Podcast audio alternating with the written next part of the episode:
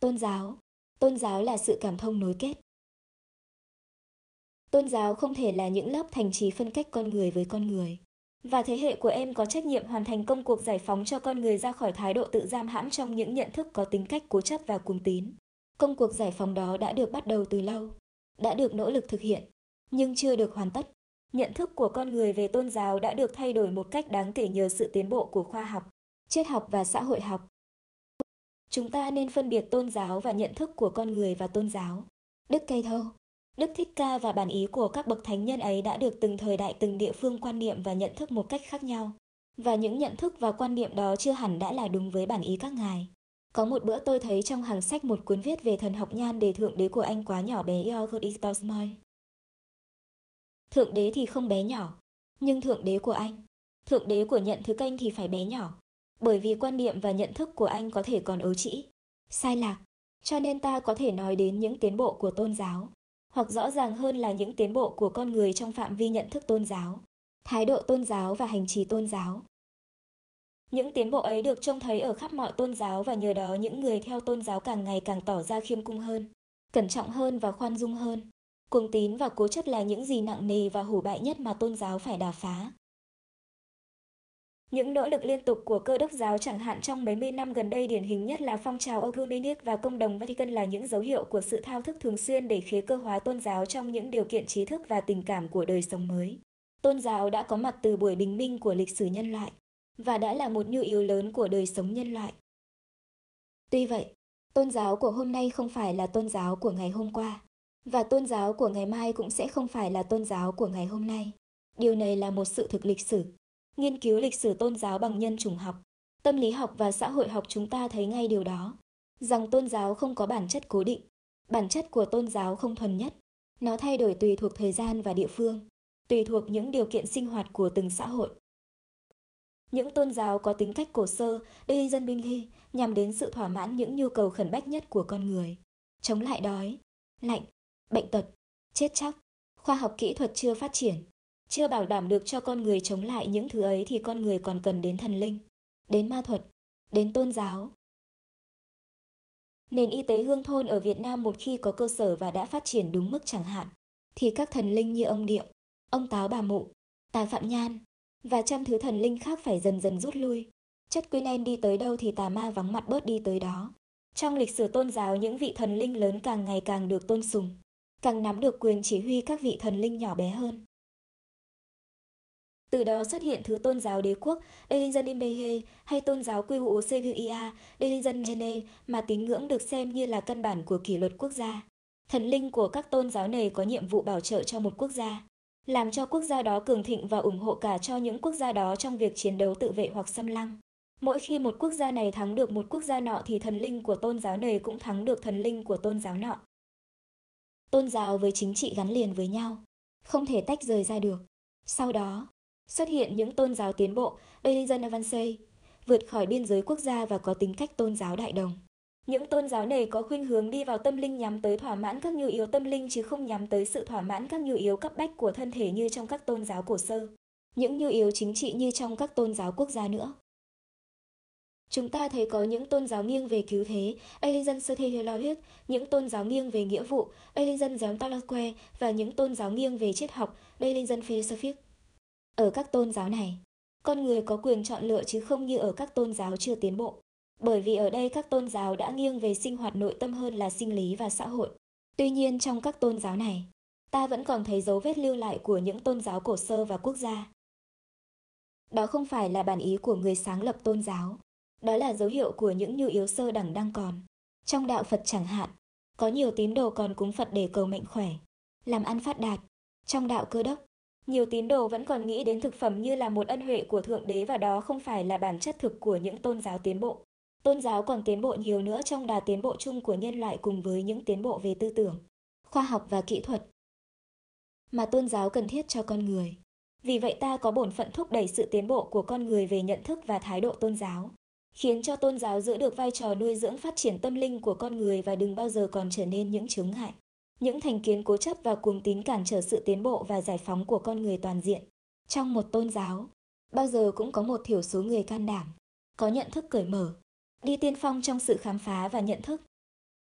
Cho nên em hãy tìm đọc những nhà đạo học và thần học nổi tiếng nhất để có thể đứng ở chỗ đầu đường mà nhìn về phía chân trời tương lai của những tôn giáo.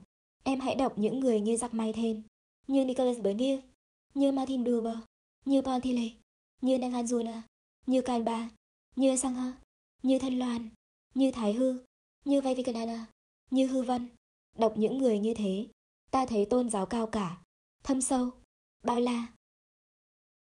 Ta thấy phần đông những người theo tôn giáo đều đi sau rất xa, đơn giản, lười biếng và ỉ lại về suy tư thực chứng cho nên dễ cố thủ, hẹp hòi và cuồng tín.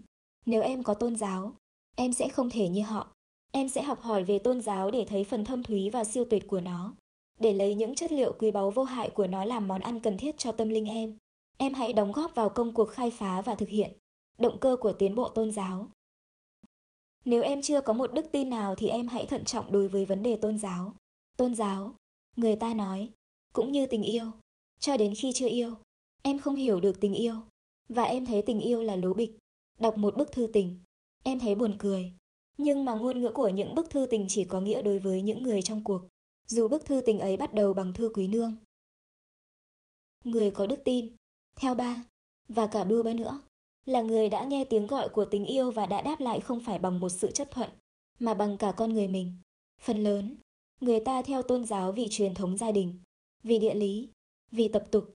Nếu em sinh ra ở Ấn Độ, em có nhiều cơ hội để là một người theo Ấn Độ giáo. Sinh ra ở Mỹ thì tin lành, ở Nhật Bản thì Phật giáo hay thần đạo. Nghĩ như thế để khiêm nhượng, để cởi mở, để sẵn sàng học hỏi và trao đổi dù có đức tin tôn giáo hay không có đức tin tôn giáo. Em cũng cần tìm hiểu học hỏi về các tôn giáo, và nhất là các tôn giáo có mặt tại Việt Nam. Nên tập nhìn các tôn giáo như những thực tại văn hóa và xã hội, như những di sản văn hóa xã hội, những nguồn tiềm năng của nhân loại, của đất nước. Phải tìm hiểu và bồi đắp các tôn giáo để các tôn giáo có thể hướng về sự thúc đẩy tiến bộ xã hội, như chúng ta tìm hiểu bồi đắp và sử dụng các tài nguyên quốc gia. Hãy xem các tôn giáo như những tiềm lực có thể xây dựng con người về phương diện tâm linh và xã hội. Tôn giáo không ít quan trọng hơn những miền cao nguyên trù phú, những miền đồng bằng bao la, những con sông tưới tẩm, những thác nước có thể biến thành điện lực. Phải bồi đắp, nuôi dưỡng và sử dụng các tiềm lực tôn giáo trong mục đích phụng sự con người. Thế hệ em phải đánh tan sự kỳ thị, bưng bít. Thế hệ em phải thực hiện tinh thần hòa đồng, nghĩa là hòa hợp mà không phải đồng hóa, giữa các thực tại văn hóa và tôn giáo. Em phải mở rộng nhận thức tôn giáo và vượt thái độ giáo điều. Hãy mang niềm tin yêu đến gặp các bạn không đồng tôn giáo với các em và sẵn sàng cộng tác. Nguyên tắc căn bản là những hoạt động nhân danh tôn giáo phải là những hoạt động xây dựng cho cuộc đời, làm cao đẹp cho con người chứ không phải là những hoạt động nhằm bành trướng thế lực và quyền lợi riêng tư cho một bản ngã tôn giáo.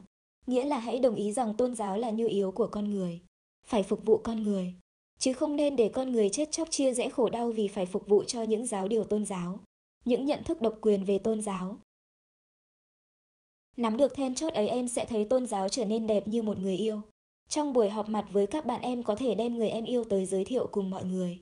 Ai cũng vui vẻ, ai cũng chấp nhận, ai cũng mừng cho em có lý tưởng, có đức tin, có nơi nương tựa tinh thần. Ai sẽ còn giữ sự kỳ thị, không khí tôn giáo vẫn còn nặng nề. Trong lúc này, và điều đó trông cậy ở sự cố gắng, thái độ cởi mở và tôn trọng của em. Phải làm sao cho mọi ngôi chùa, mọi tu viện, mọi giáo đường trở nên những bông hoa im lìm đẹp nhất của đất nước và làm sao cho những cộng đồng tôn giáo đều hướng về sự phát triển đời sống toàn diện của con người. Làm sao cho mọi tôn giáo gặp nhau trong thái độ thực sự nhân bản, không lấy những nhận thức độc quyền về tôn giáo, những giáo điều, mà lấy con người làm đối tượng và cứu cánh. Thích nhất hạnh, nói với tuổi 20, lời cuối, cảm ơn em đã theo tôi tới đây.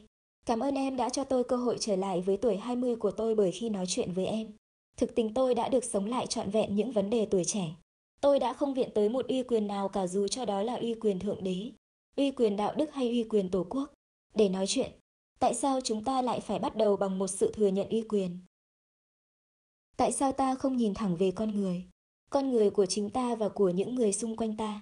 Tôi đã nói đến con người như một hợp thể ngũ uẩn. Tôi đã nói đến con người như một hợp thể sinh tâm lý. Tôi đã nói đến lý tưởng, trí tuệ, tình yêu và tôn giáo như những nhu yếu của hợp thể sinh tâm lý ấy. Tôi có thể bị một số các nhà tôn giáo và đạo đức la mắng. Nhưng tôi nghĩ có lẽ vì đúng ở miếng đất rất nhân bản này mà tôi có thể trò chuyện với em. Trong đạo Phật, tôi đã học được tư thái tự do không thần phục một uy quyền nào. không lấy một nhận định siêu hình nào làm khởi điểm cho sự tìm hiểu các vấn đề của sự sống.